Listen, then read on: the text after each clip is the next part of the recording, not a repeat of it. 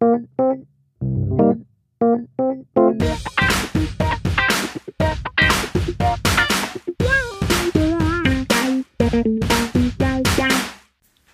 herzlich willkommen zu einem neuen Podcast mit dem Titel Im Brandschutzmilieu. Äh, mein Name ist Carsten, Carsten Mohr. Ähm, und ich bin Sven Gabe. Und wir haben uns ähm, mal zusammen Gedanken gemacht, dass wir uns ganz gerne ein bisschen über das Thema Brandschutz, Bevölkerungsschutz, Rettungsdienst, Feuerwehr ähm, unterhalten würden. Und dann haben wir uns auch dazu überlegt, dass wir uns das gerne mit anderen teilen würden. Und darum sind wir auf den Gedanken gekommen, einen Podcast zu machen. Es gibt noch gar nicht so viele Podcasts zu dem ganzen Thema. Ich glaube, ein paar haben wir gesehen, aber wir haben einfach gedacht, wir, wir starten mal unseren eigenen und haben uns dazu auch ein kleines Konzept überlegt, das wir euch als allererstes ein bisschen vorstellen würden. Genau, es geht, wir haben uns überlegt, klar, am Anfang ein bisschen einleitender Kram, das gehört auch dazu. Dann würden wir mit so ein paar News, was ist gerade, was ist gerade so, was gibt's für spannende Themen im, in den Bereichen und was, was uns auch interessiert, was euch interessiert ähm, und dann, dass wir uns immer also einem großen Thema irgendwie widmen, über das wir reden, das, über das wir natürlich recherchieren, auch vielleicht von euch irgendwie guten Input bekommen. Und heute haben wir uns gedacht, dass wir über ein klassisches Feuerwehrthema reden, nämlich Brandentwicklung und Brandverlauf. Und das soll dann irgendwie so eine Dreiviertelstunde, Stunde, je nachdem, ja, wie viel so wir quatschen ja. können. Wir, wir ähm, können es nicht ganz einschätzen. Genau, genau, wir sind auch irgendwie neu, ne? Wir machen das zum ersten Mal und Genau, seid da vielleicht auch ein bisschen nachsichtig. Genau, also wir, ähm, wir überlegen uns das aktuell. Wir haben uns, wie gesagt, das Konzept schon überlegt. Wir wollen vor allen Dingen miteinander, aber auch mit euch kommunizieren, Themen aufgreifen, Verknüpfungen finden. Ähm, aber wir machen das zum ersten Mal. Wir haben vielleicht auch noch nicht das optimale Setup gefunden. Ähm, aber ich glaube, der wichtigste Punkt ist eigentlich, dass, dass wir einfach starten. Also ich meine, erste Podcast-Folge, Carsten, ist schon... Apropos Setup, hier springen auch Katzen rum. Genau, wir, wir haben, gucken, dass die nicht stören. Aber die stören natürlich nicht. Wenn ihr so ein Murren im Hintergrund hört, dann ist das ähm, nicht Carsten oder so, sondern das, das ist dann unser, der Kater und die Katze hier rumlaufen. Genau. Wichtig ist mir, glaube ich, noch, dass das halt ein sehr interaktives Ding wird. Wir sind nicht die Experten, die irgendwie einen Vortrag machen. Klar, wir haben irgendwie einen Background, wir bereiten uns gut, so gut wir können auf die Folgen vor. Und, aber das soll eine Interaktion mit euch sein. Und ähm, genau, bringt das rein, bringt Kontroversität rein. Natürlich fair, aber ähm, cool, wir freuen uns über alles. Und vor allen Dingen gerade am Anfang ist euer Feedback wirklich viel, wirklich wichtig, dass wir, dass wir einfach merken, ähm, was, was machen wir vielleicht richtig und vor allen Dingen, was machen wir vielleicht falsch. Ähm, kann man das gut hören, was wir so sagen? Ähm, genau, sind wir zu nah am Mikro oder nicht? Oder zu weit weg? Also auch so methodisch, ne? Wir probieren uns da echt aus. Gebt uns das gerne zurück. Und ähm, sonst, wie gesagt, ähm, einfach mal äh, kontaktieren. Wir lassen euch die Kontaktdaten dann in der Infobox. Und ähm, ich würde sagen, wir starten mit den News. Ja. Und dann allerersten News vom allerersten Podcast. Ich war mal in, in Australien für, eine, für ein Feuerwehr-Auslandssemester und das war sehr spannend und ich verfolge die immer. Und gerade Australien, ähm, Queensland, Brisbane ist ein, also der Bundesstaat Queensland, haben gerade unglaublich viel sehr früh ähm, Waldbrandsaison. Das haben die jedes Jahr, ziemlich heftig. Aber diesmal ist es sehr besonders stark. Und es gibt auch mehrere Evakuierungen und Buschfeuer. Und irgendwie fand ich das spannend, weil das ist irgendwie Thema weltweit, auch bei uns. Und irgendwie diese, diese Idee brauchen wir zum Beispiel Löschhubschrauber. Brauchen, müssen wir das irgendwie zentral organisieren. Es gibt große Diskussionen und vielleicht wird das auch mal ein Thema für eine, für eine ein Themenblock. Oh, ich, ich, denke auf jeden Fall. Also wir haben ja gerade im Mai, Juni diesen Jahres war das Thema Waldbrände in Deutschland ähm, ja wirklich landesweit ähm, oder bundesweit in den Medien. Ähm, selbst die Tagesschau darüber berichtet, mehrfach. Ähm, immer noch so im Hintergrund der Moorbrand in Meppen. Ähm, und jetzt, wo es jetzt in die kühlere Jahresphase geht, ähm, kommen natürlich die Ideen auf, was, was können wir verbessern für die nächsten Jahre. Was brauchen wir? Brauchen wir gepanzerte Fahrzeuge, ja. Löschpanzer? Das Oder weiß ich nicht, weil ich in Australien war, da wir, waren die vor allen Dingen, das sind die Katzen, vor allen Dingen kleine Fahrzeuge, ne? Und auch eine spezielle Feuerwehr gerüstet dafür. Brauchen wir das in Deutschland? Brauchen wir das nicht? Also was? PSA, sehr spannend. Genau. Hast du noch News? Ja, ich ähm, würde das gleich mit aufmachen. Ein weiteres Thema, was sich äh, aus den letzten Jahren ergeben hat, sind natürlich die, ähm, ist natürlich nach wie vor der Notre Dame-Brand in äh, Paris in Frankreich. Ähm, es gibt jetzt tatsächlich aus einem der ersten Bundesländer eine konkrete ähm, Reaktion darauf. Und zwar hat sich das Land Baden-Württemberg jetzt ähm, zu einer Reaktion entschlossen, um den vorbeugenden Brandschutz in Kirchen ähm, zu erweitern bzw. zu regulieren oder zu verschärfen. Ähm, da geht es zum allerersten um eine Bestandsaufnahme. Ähm, wie ist denn der Brandschutz aktuell in Kirchen? Äh, hierzu sei gesagt, dass äh, vor allen Dingen die Dachkonstruktion von Kirchen in Deutschland deutlich äh, von anderen in, in, Europa unterschieden werden müssen, da sie aufgrund des Zweiten Weltkrieges ähm, meist nicht mehr aus Holz sind, wie es zum Ah, Beispiel in Notre Dame der Fall war. kaputt gegangen. Ja, verstehe. Genau. Ähm, und da hat sich das Land Baden-Württemberg jetzt zum allerersten ähm, ja, zu einem Austausch entschlossen. Ähm, es gibt dann äh, wahrscheinlich zunächst Checklisten, die dann ähm, die Domwarte dort, zum Beispiel Domwarte, Kirchen, ich weiß nicht, Kommunen dann durchführen können, um zu sehen, wie sind wir dort aufgestellt. Ähm, und daran soll das dann noch weitergehen. Ob es dann wirklich klar, klare Richtlinien geben wird, ähm, bleibt offen. Ihr hört von uns. Wir werden uns bemühen, da dran zu bleiben. Ähm, aber es bleibt spannend. Also es ist die erste konkrete, auch veröffentlichte Reaktion auf den Notre Dame-Brand in ähm, war, kommt dann aus Baden-Württemberg. Und ähm, es ist interessant. Vorbeugende Brandschutz in Kirchen ähm, ist immer so ein Thema. Da geht es viel um Bestandsschutz. Ähm, absolut fehlende ähm, Sachen, die auch nicht gewollt sind. Und ähm, ja, das fand ich eine sehr interessante Sache, da es wirklich das allererste Mal war, dass man darüber konkret was gelesen hat. Voll gut. Wir haben, ihr werdet vielleicht merken, wir haben auf jeden Fall einen Feuerwehr-Background so und ähm, manchmal wird es vielleicht ein bisschen zu viel um Feuerwehr gehen. Wir bemühen uns auch in andere Sphären reinzuschauen. Ähm, da vielleicht auch unser, unseren, unsere nächste News, wo es um ähm, Gefährdungsbeurteilung geht und da und bei Übungen. Ja. nur, nicht nur bei Feuerwehrübungen, oder? Allgemein, also hast du schon mal, hast du schon mal bei einer Feuerwehrübung ähm, eine Gefährdungsbeurteilung gemacht? Oder gesehen, dass eine gemacht wurde? Auf gar keinen Fall. So, oder, also man redet über so viel anderes, ne? Fahren wir mit Blaulicht, fahren wir ohne Blaulicht, ähm, wo ist der Bereitstellungsraum, was machen wir denn? Wie können wir richtig viel Rauch und Dampf Genau, was, wie viele Nebelmaschinen haben wir? Aber tatsächlich ähm, ähm, erlegt uns die, also die UVV, ähm, die Unfallverhütungsvorschrift, sagt halt eigentlich klar, dass eine Gefährdungsbeurteilung durchgeführt werden muss, wenn wir eine Übung, egal ob Alarmübung, ob irgendwie eine hm, Stationsausbildung oder ähnliches, in einem Objekt gemacht wird, was eigentlich nicht dafür da ist. Ähm, ich glaube, ein Brandhaus war vielleicht, warst du bestimmt auch schon mal. Ja, ja, also genau, wenn es fertige Konzepte gibt, wie zum Beispiel eine Radbrandausbildungsanlage, dann ist das natürlich geschrieben und dann sind es viele Seiten.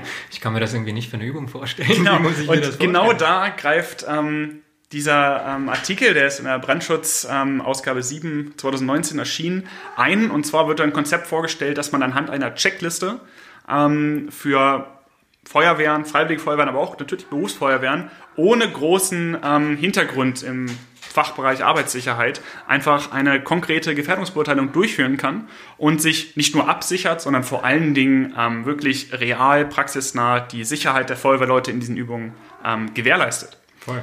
Und es geht natürlich auch um den rechtlichen Schutz von den Leuten, die halt eine Übung durchführen und das denen nicht irgendwie noch besonders schwer zu machen. Deswegen hoffe ich, dass da irgendwie eine möglichst einfache, benutzerfreundliche Möglichkeit gibt. Ja, irgendwann. ähm, ich denke- ich denke, oder das- Apps sind, das ganz spannend. Ja, also eine Checkliste, die öffentlich zugänglich ist, ähm, geht natürlich als allererstes ziemlich gut.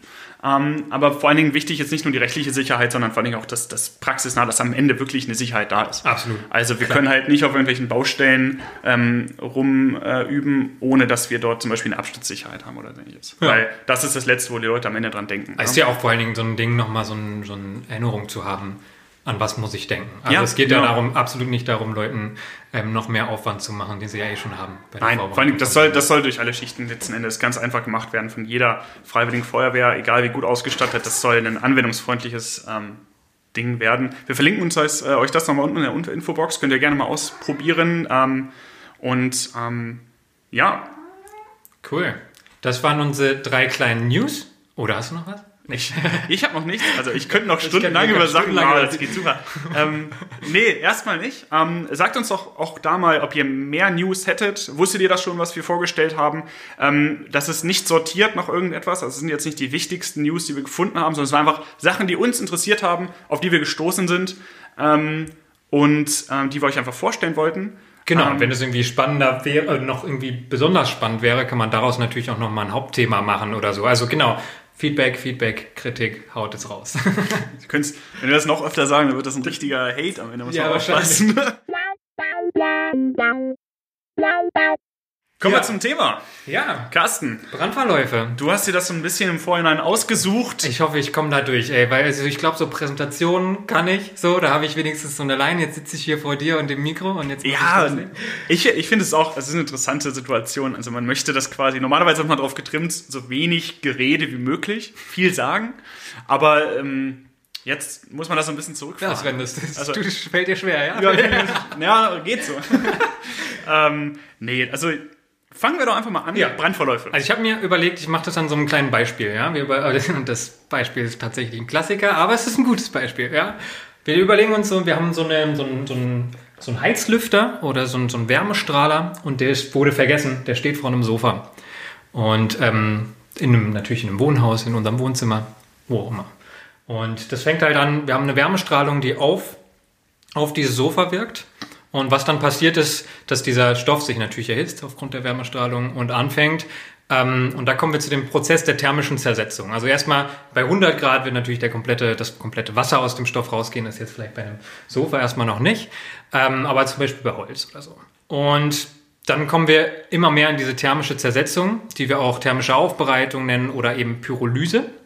Das heißt, ein Stoff wird mit Erhitzung, das kennen wir auch aus anderen, von anderen Stoffen, ob von Wasser oder so, fängt an auszugasen oder gasförmig zu werden. Und das ist bei kleineren, da kommt dann irgendwann erstmal, genau wie gesagt, Wasserdampf und mit der Zeit eben auch brennbare Gase. Also wir ab so 280 Grad, ein bisschen aufwärts, entwickeln sich brennbare Gase ähm, aus diesem Stoff heraus. Ähm, Kohlen, verschiedene Kohlenstoffverbindungen zum Beispiel Kohlenmonoxid. Und diese Gase, die steigen halt auf, brennen noch gar nicht, weil wir noch gar, gar keinen gar die, die Hitze, die Entzündungshitze oder eine Entzündungswirkung noch gar nicht haben. So, deswegen steigen die erstmal nur auf und sammeln sich unter der Decke. Und diese Gase, und das ist wichtig für irgendwie die meisten Feuerwehrmenschen, dass sie wissen, es gibt Pyrolysegase. Die dampfen die Gasen aus und sammeln sich unter der Decke. Und dann wird es immer weiter, es wird immer wärmer, irgendwann entzündet sich das. Und wir haben eine Verbrennung an dieser Stelle. Und auch da wieder, wenn wir zum Beispiel eine unvollständige Verbrennung haben, dann entstehen auch wieder weit, obwohl es schon eine Verbrennung ist, brennbare Gase. Auch die sammeln sich unter der Decke. Und genau, dann haben wir, es fängt an, sich eine kleine Rauchschicht zu bilden. Und genau, Stoffe in der Umgebung fangen auch langsam auszugasen an und füttern immer noch diese Rauchschicht. Und dann mit der Zeit wird der ganze Raum wärmer und irgendwann kann halt diese, diese Rauchschicht anfangen zu brennen. Das findet meistens genau an dieser Übergangsschicht zwischen Rauch und der Luftschicht unten drunter statt. Und das manchmal hat man vielleicht schon mal gehört, diese Dancing Angels, also die dann genau an dieser Rauchschicht entlang brennen. Das ähm, ist Teil davon, dass wir verstehen müssen, Rauch kann brennen. Und da selbst der Rauch, der schon mal aus einer Verbrennung herausgekommen ist, bei einer unvollständigen Verbrennung, kann nochmal brennen. Kohlenmonoxid brennt und ist unfassbar gefährlich. Und wir müssen das verstehen. Wir müssen damit rechnen, wir müssen damit zurechtkommen. Da sind wir auch ganz schnell bei Realbrandausbildung. Da wollen wir aber heute gar nicht hin, sondern erstmal das Verstehen. Und wenn dieser Rauch jetzt einmal mit einem Mal anfängt zu brennen, dann reden wir von so einer, einer sogenannten Rauch, Rauchdurchzündung und, oder Rauchgasdurchzündung, da gibt es verschiedene, verschiedene Bezeichnungen für. Oder im Englischen würden wir dazu Rollover sagen. Und das ist eben dieses einmal die komplette Rauchschicht fängt an zu brennen. Und dann fängt es nämlich, dann geht es nämlich weiter. Dann fängt plötzlich die Rauchschicht selber an, Wärmestrahlung auf alle Gegenstände im Raum zu, ähm, abzugeben. Und die sich dann ja wieder thermisch aufbereiten, selber ausgasen. Und das heißt, dieser Brand, der am Feuer, am, an diesem Sofa war, der muss gar nicht sich auf dem Boden oder auf dem Sofa ausbreiten, sondern kann sich quasi über die Rauchschicht woanders hinwandern, weil die, die Rauchschicht selber Wärmestrahlung abgibt. Und wenn, dies, wenn das dann passiert, dass so viele Pyrolysegase von den ganzen brennbaren Oberflächen im Raum auf den quasi von der Rauchschicht überspringen, weil es so heiß ist, dann reden wir von dem Feuerübersprung oder von der Raumdurchzündung. Oder eben Englisch wäre das der sogenannte Flashover. Und da kommt man schnell durcheinander, aber das wären so die zwei Punkte, die ich, die ich an dieser Stelle ansprechen möchte. Rauch, Durchzündung, Rauchgase brennen, Rollover und eben alles im Raum fängt an zu brennen. Und das ist dann der Flashover. Und ich glaube, genau dieser Punkt ist ein oft falsch verstandenes oder falsch interpretiertes und benutztes ähm, Wording in, in Deutschland. Also ich habe schon oft gehört, die Leute sagten, ich war in einem Flashover-Container. Und wo man so dachte, ja, okay, um, ein Flashover-Container, wenn man das wörtlich nehmen würde, wäre etwas, weil ich bei der Tag der offenen Tür zeigen kann, wie dann so eine Küche langsam anfängt zu brennen und man tatsächlich am Ende sieht, wie irgendwie der Stuhl in der Ecke anfängt zu brennen, obwohl es keinen Flammenüberschlag gab. Das wäre ein Flashover-Container. In den geht man in der Regel aber nicht rein. Also vielleicht am Ende zum Ablöschen. Ein äh, Rollover-Container wäre das, was wir ähm, bezeichnen würden, wenn man sich da reinsetzt und sich ansieht, wie die Rauchgase oben an der Decke über einen rüber sich entzünden. Genau, also Realbrandausbildung an sich ist nochmal ein Riesenthema. Da können wir gerne nochmal irgendwann drüber reden und mit euch diskutieren. Aber ja, vor allem, also dieses, gerade dieses Flashover, Rollover, was ist das? Also im Deutschen würden wir halt sagen Rauchdurchzündung ähm, das ist das, was da oben in dem Rauch passiert und dieser Flashover oder die Raumdurchzündung. Ich, ich sehe schon ein, das ist sehr nah beieinander. Ja, ähm, das, ist, das ist eben dieser Übergang vom Entstehungsbrand dazu, dass alles im Raum brennt. Und das ist halt ganz wichtig, dieser Übergang, Feuerübersprung von einer Entstehungsbrandphase zu einer Vollbrandphase. Ob in einem Raum oder in einer Wohnung, aber dieser Übergang, das ist die Raumdurchzündung. Und das ist an sich erstmal nicht dieses Brandphänomen, irgendwas explodiert oder so, sondern es gibt dieser Übergang. Und der kann aber schlagartig stattfinden. Und der kann zum Beispiel auch eingeleitet werden durch so eine, durch so eine Rauch, Rauchdurchzündung. Ne? Der ganze Rauch brennt und dann springt es über. Also das geht auch manchmal sehr ineinander über. Aber dieses, das ist schon wichtig, das zu unterscheiden. Ist vielleicht auch sehr theoretisch. In der Realbrandausbildung kann man das gut sehen Deswegen kann ich das sehr empfehlen. Aber ähm, das sollte man schon irgendwie verstehen. Guckt euch das irgendwie nochmal an oder hört uns.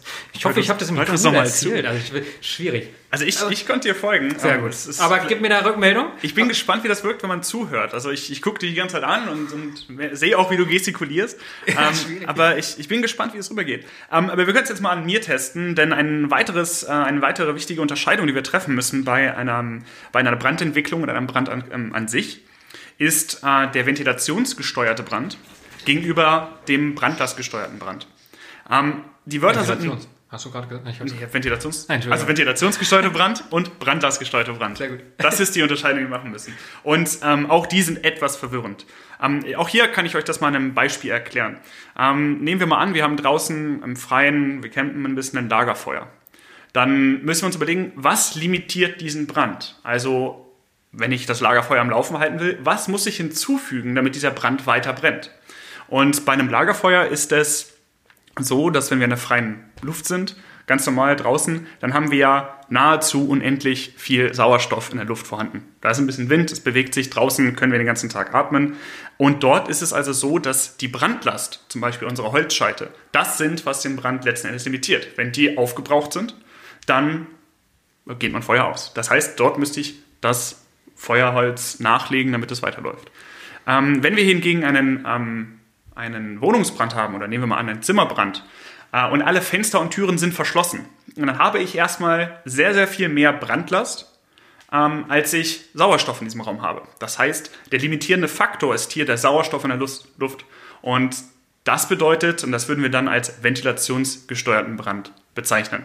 Also ganz wichtig, einmal haben wir unendlich viel Sauerstoff, und einmal haben wir nicht unendlich, aber deutlich mehr Brandlast als äh, Sauerstoff. Genau, dieser Faktor wird gerade bei diesem Übergang von einem Entstehungsbrand, wo wir noch ganz viel Sauerstoff im Raum haben, aber noch einen ganz kleinen Brand, ist eben die Brandlast noch das, das Bedingte. Klar, wir haben das ganze Holz da, aber das steht dem Feuer noch nicht zur Verfügung, weil es nicht heiß, noch nicht vergast. Deswegen ist Brandlast, ähm, ist der noch Brandlast gesteuert. Und dann irgendwann, wenn wir in den Vollbrand kommen, brennt ja plötzlich alles im Raum.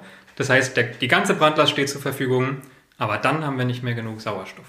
Genau. Und eine Sache lässt sich noch bei Brandlast, ähm, beim brandlastgesteuerten Brand ähm, ergänzen, den jetzt so genau noch nicht gesagt wurde. Und zwar geht es nicht un, also es geht nicht direkt darum, wie viel Brandlast in Form von Masse, also zum Beispiel Kilogramm Holz, äh, wir auf dieses Feuer legen, sondern es geht auch darum, oder vor allen Dingen darum, wie groß ist die Oberfläche dieser Brandlast.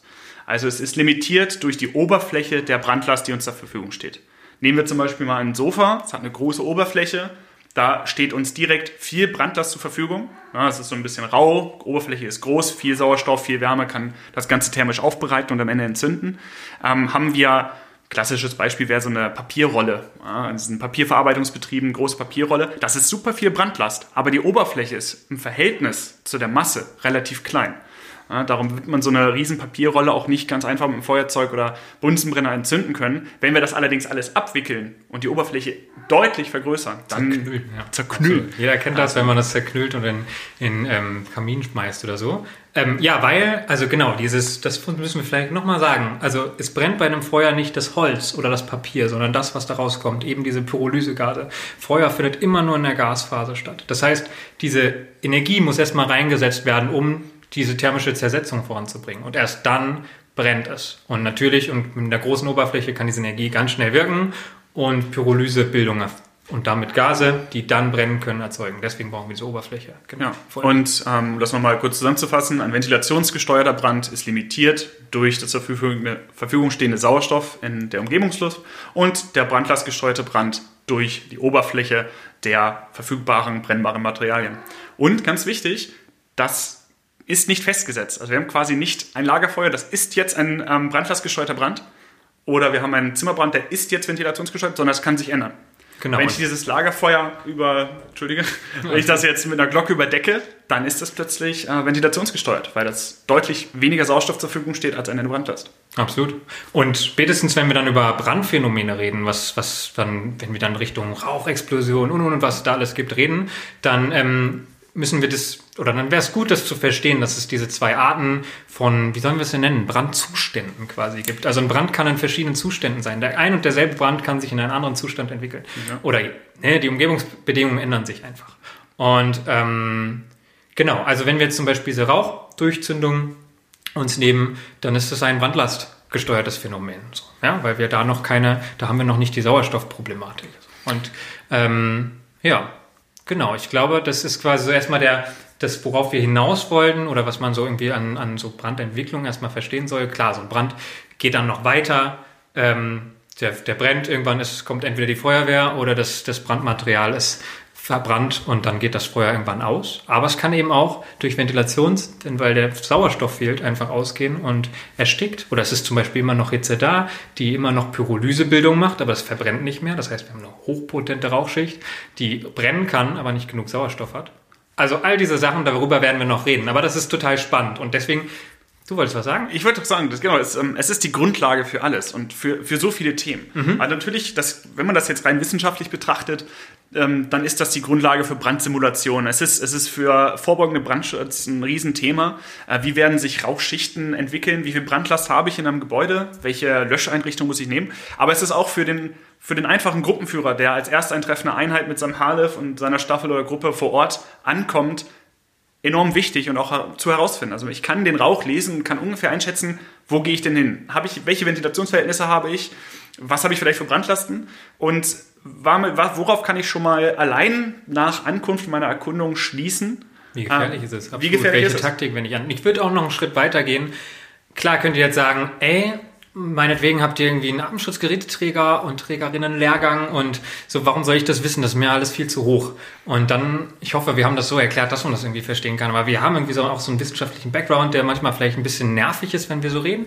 Ähm, aber ich finde es insofern wichtig, als wenn ihr da reingeht, dann seid ihr die, die das sehen müsst und oder müsst oder ihr seid, seid die einzigen, die das könnt, weil Gruppenführer oder Gruppenführerin steht draußen. Ihr seid die Augen, ihr müsst auch entscheiden, welche welche Taktik wende ich an? Und damit meine ich jetzt nicht unbedingt, wo stelle ich welches Auto hin, sondern damit meine ich, welche Löschmethoden wende ich an? Mache ich jetzt irgendwie Rauchkühlung? Welches Türprozedere mache ich? Da gibt es ja auch ganz verschiedene. Nein, darüber reden wir heute nicht. Aber ähm, ihr wisst, was ich meine. Das ist ihr, also das, ihr habt da irgendwie so ein Werkzeug an Analysemethoden. Ja, was, was, was kann hinter dieser Tür stecken? Was ist das? In welchem Zustand ist das Feuer? Wie gefährlich ist es für mich? Ihr wollt da lebend rauskommen. Und auf der anderen Seite auch, mit welchem Werkzeug, welches Hohlstrahlrohr, nein, mit welcher Taktik oder mit welchem, mir fehlt ein Wort, mit welchem Sprühbild, mit wie viel Wasser, wie gehe ich daran? So, ne? Und das, also das ist hoch, ich finde das sehr wichtig, auch für jeden Einzelnen, der in den Innenbrand, in die Innenbrandbekämpfung geht. Und dazu möchte ich vielleicht noch was sagen. Ich habe hier nämlich das Stichwort Schwerkraftströmung. Sehr schönes Wort. Oh. Ähm, das ist tatsächlich das, auch das, also das bislang das Längste? Also, nein, das ist nicht das längste Wort, das ist auch das, was irgendwie sich nicht direkt klar ergibt. Also ventilationsgesteuert, da kann man sagen, okay, Ventilation geht irgendwas mit. Aber äh, Schwerkraftströmung, da, ich denke, das, das müssen wir noch mal kurz erklären. Genau, ja. Also Ventilation, wir haben jetzt schon öfter gehört, ist ein wichtiges Thema. Warum nicht? Sie hat man die ja, Flasche nicht. Ich, ich versuche mir gerade Wasser einzuschenken hier, das ist, das ist gar nicht so einfach, wie ich gedacht habe. Alles gut, ich rede laut weiter. wir haben, also insofern ist mir Schwerkraftströmung wichtig, als dass sie auch mit der Ventilation selber viel erkennen könnt. Ja, also gerade so der brandlastgesteuerten Verhältnisse, da haben wir genug Sauerstoff. Ja, und zum Beispiel irgendwo ist ein Fenster offen, eine Tür ist offen, es kommt immer genug Sauerstoff nach. Und dabei entsteht so eine, so, ein, ähm, so eine verschiedene Ebenen, hm, kann ich das so sagen? Ja, Schichten. So, Schichten also ja. wir haben oben die Rauchschicht, die ist warm, die ist in der Decke. Und je nachdem, wie viel Rauch wir haben, geht die ganz weit runter. Aber ihr kennt das, ob aus, den, ob aus eigener Einsatzerfahrung oder oder, die Luft, die auch dazu strömt oder die im Raum ist, die wird sich immer unten ansammeln. Und dann haben wir halt diese ganz klassische Schichtung, Rauchschicht oben. Und das ist Überdruck, da ist warm, da haben wir einen größeren Druck. Deswegen, wenn irgendwo ein Fenster offen ist, geht der Rauch da raus. Dann haben wir unten die sogenannte Unterdruckzone. Also da zieht sich das Feuer ähm, die Luft Daher nimmt sie sie, deswegen zieht, ist da ein kleiner Unterdruck. Also wenn wir irgendwo eine Tür offen haben, geht da die Luft rein. Und wir haben genau die Schicht dazwischen. Die nennen wir auch neutrale Ebene, im Englischen Neutral Plane, das ist immer so ein bisschen unterschiedlich. Ist auch egal, sieht aus wie so eine, so eine Oberfläche. Also gerade wenn man von unten ist, sieht es manchmal so, wer taucht zum Beispiel wie so eine Oberf Wasseroberfläche also aus. nicht ganz, nicht ganz so eben, so genau, so ein bisschen wellig. Ja. Und ähm, Genau, und das ist halt so ein klassisches, das nennen wir Schwerkraftströmung in der Thermodynamik zum Beispiel. Also das, uh. das ist oh, wichtiges Wort. Aber ist auch egal, wie ihr das nennt. Nur, dass ihr das, das ist so ein typisches Ding von einem brandlastgesteuerten Brand. Unten geht die Luft hin zum Feuer, oben geht der Rauch raus. Und wenn wir plötzlich in einem ventilationsgesteuerten Verhältnissen sind, dann haben wir diese, diese klassische Schichtung eben nicht mehr, weil wir gar nicht mehr genug Sauerstoff haben und dann ist es total turbulent. Also ja, eben nicht mehr dieses klare Schichtende. Und das also, das ist immer sofern nochmal so ein spannendes Ding. Wenn wir über Feuerbrandentwicklung reden, ist die Ventilation unfassbar wichtig. Was ist das? Und da nur dieses Stichwort Schwerkraftströmung gibt es. Ja. Kommen wir mal aus dem, aus dem Strömungsbereich, du ja schon Thermodynamik gerade. Ja, viel zu wissen, das ist viel zu, nee, das ist jetzt auch nichts. Ähm, kommen wir mal zurück, ich nehme ich glaube, Thermodynamik kannst du nicht zurücknehmen, das ist einfach. Das habe ich geschrieben. Ja, es ähm, und zwar ergeben sich aus diesen ganzen Brandphänomenen und daraus, dass man das erkennt und man jetzt mittlerweile gelernt hat, wie ein Brand funktioniert, natürlich auch Konsequenzen. Und ähm, das ist auch nichts Neues der letzten zehn Jahre, sondern Stichwort Orbit-Studie. Oh, spannend. Super spannend und das wäre so unser nächstes Schlagwort. Ähm, 1976 wurde die gemacht. Carsten. Kann ich dazu was sagen? Du kannst, ich, ich hoffe. Also, das ist halt, genau, wenn man hat halt damals gesagt, okay, wie können wir wir müssen irgendwie ein Feuerwehrsystem, das gab es da auch schon, aber wie können wir irgendwie das unterfüttern? Wie bauen wir ein Feuerwehrsystem auf? Und dann hat man halt so in so einer Studie, in der, vor allen Dingen in der Innenstadt in den 70er Jahren, hat man irgendwie rausgefunden, okay, wir haben die, Brände, die sind natürlich, jeder Brand ist unterschiedlich und trotzdem haben wir herausgefunden, so diese Raumdurchzündung, also der Übergang vom Entstehungsbrand zum Vollbrand, ähm, findet ungefähr nach 20 Minuten statt. Und wenn man das dann und dann sagt, okay, wenn da eine Person drin ist, sollte die vor 20 Minuten raus. Logischerweise. Und wenn die zum Beispiel, gab es auch noch so verschiedene äh, Überlegungen, dass nach 17 Minuten so eine Person in dem Rauch nicht mehr reanimiert werden kann, was inzwischen mhm, sehr ja. wissenschaftlich fragwürdig ist. Ähm, auch diese 20 Minuten, by the way, ähm, haben wir trotzdem wurde daraufhin das, das Feuerwehrsystem aufgebaut. Also wenn man jetzt quasi diese 20 Minuten als Richtschnur nimmt, dass man spätestens dann eine Person rausholen soll, dann kann man einfach hat man einfach zurückgerechnet und gesagt, okay, wir brauchen ungefähr 10 Minuten für einen Löschangriff da, und da zu sein, um die Person rauszuholen. Das heißt, wir sollten nach 10 Minuten bereits da sein. Und da, vielleicht sagt euch die Zahl 10 Minuten was, in manchen Bundesländern 8, in manchen 12 oder 15, aber das ist diese Zahl, diese ominöse Hilfsfrist, ähm, die ist ungefähr diese 10 Minuten. Und das kommt von dieser Studie. Und das ist irgendwie total spannend, dass man weiß, aha, da kommt die her. Aber die Frage ist, macht die überhaupt so Sinn? Genau. Ähm, vor allen Dingen, es ist quasi der Versuch gewesen, das Feuerwehrsystem irgendwie wissenschaftlich, statistisch zu verankern. Dass es also nicht einfach ein luftleerer Raum ist, in dem wir schreiben, so, wir machen das jetzt so, sondern es zu verankern. Und äh, wenn wir jetzt auf 20 Minuten aufgehen, ähm, Reanimationsgrenze an sich ist aus heutiger Sicht schon fragwürdig. Ähm, heutige Reanimationen laufen nach einem etwas anderen Motto als in den 70er Jahren. Ähm, wir wollen da nicht zu weit ins Medizinische abdriften, aber grundsätzlich ist heutzutage bei der Reanimation die No-Flow-Time alles. Die No-Flow-Time beschreibt die Zeit, in der eine Person nicht durch eine Herzdruckmassage ähm, einen kleinen minimalistischen Kreislauf aufrechterhält, um vor allen Dingen ähm, lebenswichtige Organe und ähm, viel noch viel, viel wichtiger das ähm, Gehirn mit ausreichend Sauerstoff zu versorgen. 20 Minuten sind nach heutiger Sicht eine viel zu lange Zeit, in der jemand nicht reanimiert wird. Ähm, es gibt so die grobe Richtwerte. Ich, die Mediziner werden natürlich jetzt alle das alles noch genauer äh, beschreiben wollen oder können, aber es gibt so die grobe ähm, Orientierung, dass jede Minute, in der ein ähm, Patient, der reanimationspflichtig ist, das heißt also kein ähm, Herz-Kreislauf mehr hat, ähm, nicht reanimiert wird, ähm, sinkt die Chance auf ein positives Outcome. Dieses positive Outcome beschreibt quasi eine äh, Heilung ohne Schädigung. äh, die maßgeblich dadurch beeinflusst wird, ob das Gehirn eine Zeit lang ohne Sauerstoff überleben musste. Oh, das ist ja nach 10 Minuten das rum, oder was? Genau, also um 10% sinkt diese Chance auf ein positives Outcome pro Minute. Das heißt, nach 10 Minuten haben wir theoretisch eine quasi hundertprozentige Schädigung des Gehirns und des Körpers. Natürlich, das sind jetzt klinische äh, Umgebung, ja, schneller da sein, oder wir müssen eindeutig schneller was, was ist eigentlich mit so Brandentstehungszeiten? Ne? Also das ist ja da mal gar nicht mit drin. Können wir die pauschal annehmen? Wir können, jedes Feuer genau. nach einer Minute erkannt? Erkannt, entdeckt. Ähm, klar, wir haben jetzt Rauchwarnmelder, aber ähm, dann gibt es noch äh, gibt's jemanden, der anruft. Selbst wenn Rauchwarnmelder piept, tut er das vielleicht im Gebäude jeden Tag und dann ruft keiner mehr an. Oder wir wohnen im ländlichen Raum, wo halt die Vorgärten ein bisschen größer sind, wo das keiner hört. Ähm, und vor allen Dingen, ähm, wir wissen auch nicht, wie lange ist die Dispositionszeit. Die können wir noch grob berechnen, dann kann man Statistiken führen, ein bisschen auswerten, wie lange brauchen unsere Disponenten. Aber ähm, Anrückzeiten sind auch ein Thema. Wir haben ähm, Innenstädte, städtischer Verkehr, ja, städtischer Verkehr, aber zumindest wahrscheinlich Berufsfeuerwehren. Können wir sagen, oh, da schaffen wir es vielleicht unter 10 Minuten. Ähm, aber was ist denn mit freiwilligen Feuerwehren tagsüber an einem Wochentag? Also in der Feuerwehr, in der ich mal angefangen habe, ähm, sind 10 Minuten möglich, aber dann mit drei Mann. Ja. Und äh, dann müssen wir uns überlegen, können wir denn überhaupt dann noch eine Personenrettung effektiv durchführen? Auch wieder ein Riesenthema. Äh, wie viele Leute braucht man dazu? Aber es zeigen sich doch viele Fragezeichen. Also Und wir müssen leider auch noch ein paar Schippen draufwerfen weil wir kommen jetzt noch dazu, dass wir, dass die Brände sich in den letzten 30, 40 Jahren total verändert haben. Genau, ähm, dazu das vielleicht bekannte Zitat: You're not fighting grandfather's fire anymore. Ähm, Zu Deutsch ungefähr sowas wie die Feuer unserer Großeltern waren anders als unsere. Genau, zugeschrieben von äh, wird das Steve Kerber ähm, aus UL in den USA. Ähm, ja, was hat es damit auf sich? Genau, also man, man sagt immer so, es gibt neue Brände. Was heißt das? Also wir verwenden halt in, unserem, in unseren Häusern, in unseren Wohnungen heutzutage ganz andere Materialien als noch zu Zeiten meiner Oma oder auch meinem Opa, der, die halt sehr viele Holzmöbel hatten.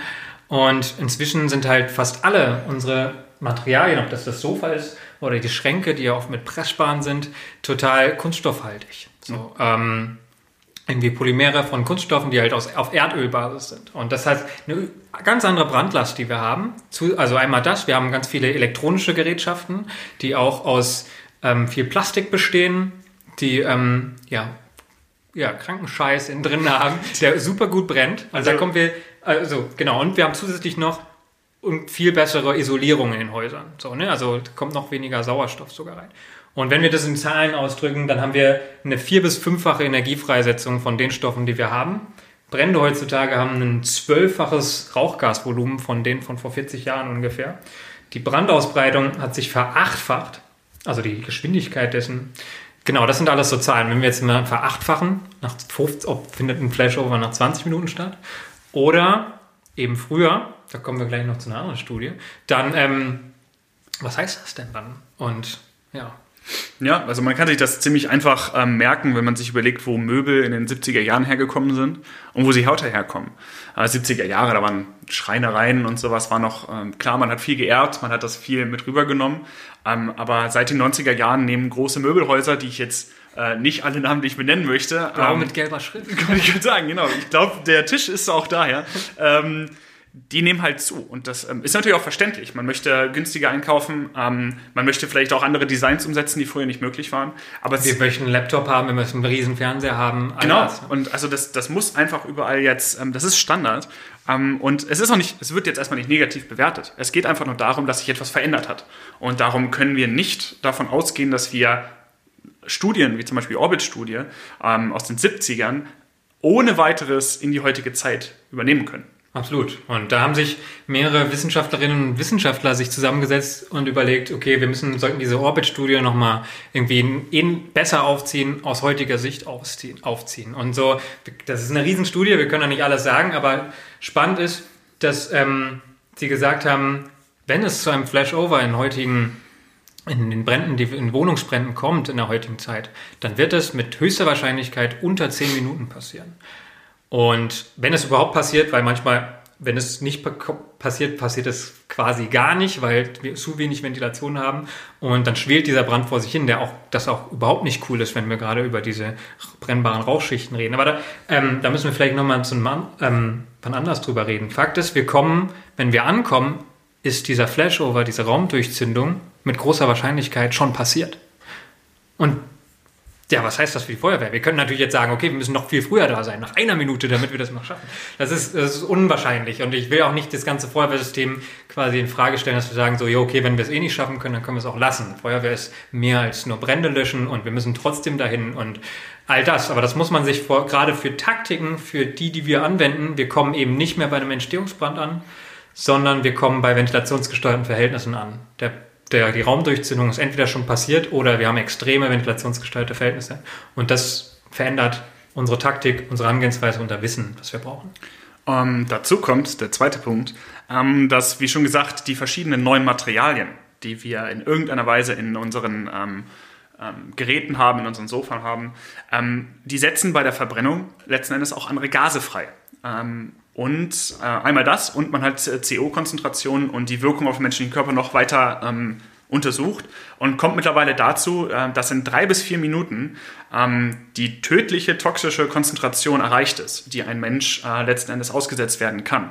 Drei bis vier Minuten, da sind wir nicht einmal da. Ähm, und es ist auch nicht nur so, dass der Mensch einfach reanimationspflichtig wird, sondern er hat allein durch diese Konzentration, dazu kommt das Kohlenstoffmonoxid, ähm, dass ähm, die Grenzkonzentration schon nach sieben Minuten erreicht.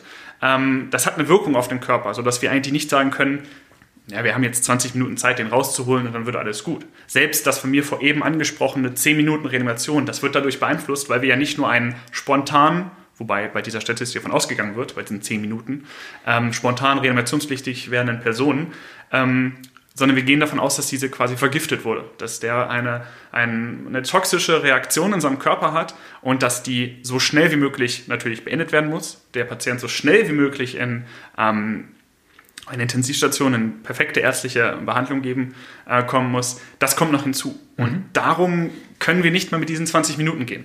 Also Überhaupt nicht. Und es geht ja, also genau, es geht eben nicht, wir können nicht mehr, da, oder andersrum, wir müssen davon ausgehen, die Personen, die in der Brandwohnung oder sogar im Brandzimmer sind, dass wir die nicht mehr retten können, wenn die da nicht selber rausgekommen sind.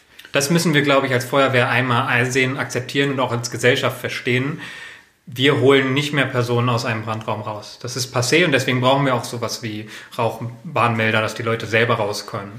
Ähm, aber nichtsdestotrotz haben wir da ein Feuer, was ausgemacht werden muss. Wir haben eine Bedrohung für die anderen Wohnungen, für die anderen Leute, die da drin sind. Wir haben eine Pflicht, zum Beispiel den zweiten Rettungsweg zu bringen, über Drehleitern, über Leitern. Ne? Das ist alles unsere Aufgabe, die müssen wir trotzdem nachkommen. Das ist wichtig und deswegen müssen wir auch schnell da sein. Aber diese ominösen zehn Minuten, wo kommen die her? Warum sind die so? Ja, und das wisst ihr jetzt, woher die kommen. Und es ist sehr spannend, dass sich da eine Menge geändert hat. Und vor allen Dingen, also ähm, das Thema, ihr merkt, das, das kann man jetzt, jetzt verläuft sich das in so viele kleine Themen. Wir können jetzt auch das Schlagwort AGBF-Schutzziel damit reinbringen, wo wir auch immer noch von einer Renovationsgrenze reden, Inzwischen die nicht, nicht mehr, mehr. Aber nicht es mehr ist die gleiche Zahl. Es ist dieselbe aber Zahl. Aber es steht nicht mehr drin. Also okay, ja stimmt. ähm, ah ja, stimmt, ja, alles gut. Ähm, aber trotzdem sind wir bei diesen Zahlen und ähm, allein, also das AGBF-Schutzziel war ja perfekt für Berufsfeuerwehren. Das kam ja auch von der Arbeitsgemeinschaft der Berufsfeuerwehren, ähm, der Leiter der Berufsfeuerwehren. Aber das war auch für freiwillige Feuerwehren schon auf dem Land gar nicht anwendbar. Ähm, und es gibt quasi eine Untergrenze, wo man da sein kann für jede Feuerwehr. Wir können nicht pro Kleinstadt zehn Wachen bauen und immer voll besetzte Löschzüge im laufenden Motor bauen und hinstellen, sondern es gibt irgendwo diese Untergrenze und dann gibt es natürlich irgendwo eine Obergrenze nicht wirklich, sondern dann einfach das, wann wir spätestens da sein können. Cool. Und in dieser Zeit haben wir also neue Brände zu bekämpfen. Wir müssen gucken, wie wir da taktisch rangehen. Ähm, in Mehrfamilienhäusern geht es gerade um äh, den Treppenraum, der rauchfrei gehalten werden muss. Ähm, klassisches Beispiel ist, dass die Person, die in der Brandwohnung ist, zwar aus der Wohnung raus konnte, aber die Tür hinter sich nicht geschlossen hat und dass wir zwar keine Person in der Brandwohnung haben, aber zehn Personen in zehn anderen Wohnungen. Mhm. Und auch dort kommt es dann dazu, wie viel Rauch haben wir in diesem Treppenraum, wie können wir da agieren und da ist es absolut wichtig, dass wir schnell rankommen. Genau, also Belüftungssachen, ne? wie gehen wir mit Belüftung um, für nicht nur, wie dass die Leute irgendwie vielleicht auch rauskommen, wie kriegen wir den Rauch raus, vorbeugender Brandschutz, das hat alles irgendwie riesige Themen. Auch wie Feuerwehr, früher haben Feuerwehrleute im Einsatz gelernt, das schaffen wir nicht mehr, wir haben weniger Brände, dafür viel gefährlichere, wir müssen Realbrandausbildung machen. Wir müssen, wir müssen auch mit demokratischen Wandel vielleicht zurechtkommen. Wir haben, oder wir haben auch ein, so ein Leck an, Leck hört sich vielleicht ein bisschen frech an, aber also wir haben jetzt zu, kommt, ne? zu wenig Feuerwehrleute in Deutschland. Wir haben ein Problem mit Mitgliederschwund. So. Und wenn wir jetzt sagen, okay, wir wissen gar nicht, ob diese 10 Minuten, was sollen die? Können das auch 15 sein? Können das 20 sein? Was, aber wir haben natürlich auch andere Aufgaben. Also wir müssen, die Wissenschaft ist da, oder wir als, als Feuerwehr-Community müssen irgendwie hinterher sein zu sagen, was, wie viel Feuerwehr brauchen, wie viel Feuerwehr ist nötig, wie viel brauchen wir, wie viel können wir uns leisten, das ist auch so eine gesellschaftliche Frage. Und uns bricht eben mit diesem, mit der, mit der TIPRO und Orbit-Studie, in dem Vergleich, bricht uns quasi die Begründung dafür weg, warum wir nach zehn Minuten da sein müssen. Und trotzdem ist es natürlich ein gesellschaftlicher Wert irgendwie. Und, und als Feuerwehr müssen wir das aber kommunizieren, weißt Ja. du? Also, wir müssen sagen, wir, also, ne, Nicht das nur ist untereinander, Diskussion. genau, nicht nur Auch untereinander, außen, ja. sondern auch nach außen. Ähm, kurze Ergänzung, das letzte, die Tibro-Studie war die, wo die drei bis vier Minuten ähm, tödliche, toxische Konzentration herkam. Ich weiß Genau, nicht, und das mit den Raumdurchzündungen, also diese ganze Genau. VFAB, die sind Brände heute. Ja? ähm, Kleiner Fun-Fact zu Tibro, das habe ich vorhin auch erst gelernt. Es ist ähm, die alte Studie Orbit, nur äh, rückwärts so. gelesen. ähm, äh, ja. Ja, funktioniert, ne? Ich, ich bin begeistert davon, dass ich diese Ironie. Ähm, genau, es geht hauptsächlich um Kommunikation und es geht auch um Veränderung. Ähm, wir können uns nicht auf etwas ausruhen, was wir gestern gemacht haben, denn heute mag es schon anders sein. Oh, schön. Wo kommt der Spruch her? Das ist mir gerade so eingefallen. Das ist die, die Magie des Podcasts. Sehr schön. Ich merke den Spirit. Ich, wir haben da vorher drüber geredet, wie, wie, ähm, wie einem vielleicht manche Formulierungen erst einfallen. Also als ich vorhin in einem Vorgespräch quasi versucht habe, ein Thema zu formulieren. haben auch ordentlich rumgestottert. Ich bin eigentlich ganz begeistert. Wobei ich will es mir lieber nicht anhören am Ende. Ich weiß auch nicht, ich, ich glaube, na, mal gucken. Ähm, wir können ja nochmal zusammenfassen, was wir, worüber wir gerade in unserem Themenblock geredet haben. Wir haben angefangen mit den Brandphasen, dort die, die Brandentstehung über die Relevanz von den Rauchgasen sich unter der Decke sammeln, dass wir nicht von einer ganz klassischen Lagerfeuersituation auf dem Sofa ausgehen, ähm, dass es die zwei wichtigen Unterscheidungen, die wichtigen Brandphänomene gibt. Ähm, wir sind dann übergegangen zu ventilations- und brandlastgesteuerten ähm, Formulierungen und Bränden vor allen Dingen. Ähm, was, was ist der Unterschied? Wo begegnen wir sie? Ähm, und sind dann schlussendlich zu der Orbit-Studie, die nun diese alte, wohlbekannte Reanimationsgrenze von 17 Minuten ins Spiel bringt, ähm, über die Tibro-Studie und den Zusammenhang von heute und gestern ähm, eingegangen. Und, ähm, Und haben uns dann ein bisschen verlaufen. Aber ihr merkt, das ist einfach ein Verlaufen? Riesenthema. Nein, aber ich, ich will nur sagen, das macht Ja. unfassbar viele Themen auf. Und das ist alles sehr spannend und wir können über viel reden. Für diesen Podcast kommen wir jetzt, glaube ich, schon langsam ja, Gast, zum Schluss. Mensch, Erst- erster es war mir eine große Freude. wie fandst du es? Ich, Also, fand- ich, ich, ich, ich habe mich erstaunlich wohl gefühlt. ja, wir haben ja Ich auch eine Decke hingelegt. Ne? gestottert. Ja, das ist schön. Ähm, nee, ich glaube, wir haben viel angeschnitten. Gibt bitte, gibt uns irgendwie Feedback, was cool ist. Ich hoffe, wir haben, also wir haben mit bestem Wissen und Gewissen auch gearbeitet. Vielleicht stimmen auch manche Zahlen nicht. Ich habe gerade überlegt, die 17 Minuten, könnten das auch 18 sein? Ich weiß es nicht. sind 17. Aber, also, ne, wir haben da gut gearbeitet, versucht gut zu arbeiten, gebt uns Feedback, aber eben auch methodisch, inhaltlich. Und mir ist auch, glaube ich, wichtig, also so sehr wir uns irgendwie in so einem Experten-Talk irgendwie verfallen, weil, ja, wir haben halt schon irgendwie vielleicht so ein Background, wir, wir ich will das nicht unbedingt sein. Also ich will hier nicht der Belehrende sein, sondern ich bin auf Dialog hier aus so. Ich habe Bock, mit euch irgendwie da auch nochmal ins Gespräch zu kommen, wenn ihr da auch irgendwie andere Facts habt, die wir reinbringen können. Ich hab- bin da sehr gewillt zu lernen. Wir sind noch jung und da sind draußen sind auch unfassbar viele Menschen mit unglaublich viel Einsatzerfahrung. Auch darauf bin ich total gespannt, was Leute sagen. Also ich finde allen Input cool. Ich brauche nicht eine Studie. Ich bin finde auch spannend, wenn Leute von aus ihrem Alltag erzählen. So, das will ich glaube ich noch sagen. auch das gerne. Also ähm, wenn ihr mal Lust habt, irgendwie ähm, zu Gast zu sein oder ähnliches, schreibt uns auch das. Wenn ihr eine Erfahrung gemacht habt, vielleicht zu einem letzten Thema, über das wir noch aufgreifen können. Genau, Ich, findet ihr zum Beispiel auch Interviews cool? Ist natürlich die Frage, inwiefern Stimmt. die Leute Bock darauf haben. aber oder. Reaktionen. Also es gibt bestimmt auch äh, aktuelle Themen, äh, die man irgendwie aufschneiden kann oder nochmal drauf reagieren kann. Also gerade Reaction-Videos oder Reaktionen sind ja ein großes Thema aktuell in, in Social Media. Voll, und wer seid ihr eigentlich? Seid Genau, ihr, also- habt ihr einen Feuerwehr-Background? Oder ähm, ist es auch vielleicht spannend für Leute, die gar nicht, die gar nicht im Feuerwehrthema drin sind? Oder die im Katastrophenschutz sind und es ganz spannend finden, wie das im Feuerwehrwesen ist? Oder andersrum? Oder, oder Und- ich finde es spannend. Oder ganz praktisch, wo hört ihr unseren Podcast? Also ähm, natürlich erste Folge, vielleicht habt ihr den geschickt bekommen, vielleicht habt ihr den irgendwo neu entdeckt, aber ähm, auch später, wo hört ihr unseren Podcast? Also ich hatte es vorhin erzählt, viele hören einen Podcast beim Einschlafen. Ähm, ich höre sie beim Auto, im, beim Autofahren, genau. Ähm, und es, ähm, wo sind wir da einzuordnen? Also wir haben jetzt schon gesagt, wir wollen ein bisschen Expertenwissen oder Fakten reinbringen. Ähm, also also ich kann mir selbst schon gar nicht beim Einschlafen zuhören, aber vielleicht kann man nicht beim Einschlafen keine Fakten hören. Ja, das vielleicht will man sich, ich weiß nicht, wie man danach träumt oder ähnliches. Oder beim Autofahren, denkt ihr Pferd ab? Also, wo Ja. ordnet ihr diesen Podcast ein? Also habt ihr vielleicht einen Vergleichspodcast? Also ich, ich gehe die ganze Zeit die letzten fünf Minuten im Kopf durch, zu welchem Podcast wir gerade passen, den ich vielleicht kenne. Und ähm, Aber Ich vor allen Dingen passen sagen. wir dazu, dass wir jetzt schon 55, 45 Minuten reden. am Anfang nach den News dachte ich, das passt nicht. Wir Ich dachte so, oh, jetzt aber zehn Minuten und das wollen wir jetzt auch alles sagen, aber wir haben es tatsächlich geschafft. Ähm, Also von meiner Seite, ich möchte mich bedanken, dass ihr bis hierhin durchgehalten habt und freue mich auf neue Folgen. Und auch zu dir, Sven, vielen Dank, dass ich hier sein darf. ja, ähm, die Katzen haben doch ruhig gegeben. Ja, Auch- gut. Haben wir doch Ruhe gegeben. Ähm, auch von meiner Seite vielen Dank fürs Zuhören. Nicht nur, wenn es ihr bisher geschafft hat, aber dann hört ihr es natürlich jetzt erst. Ähm, es hat mir Spaß gemacht, Carsten. Äh, ich, ich, fand's, ich fand's cool. Ich fand's Ähm, auch cool. Sagt uns, wie es weitergeht. Wir sind genau. gespannt. Wir sehen uns. Lako Ähm, gute Nacht. Und, Oder oder je nachdem. Ja. möchtet. Oder gute Reise. Und äh, bis zum nächsten Mal. Vielen Dank und ähm, ja, macht's gut. Tschüss.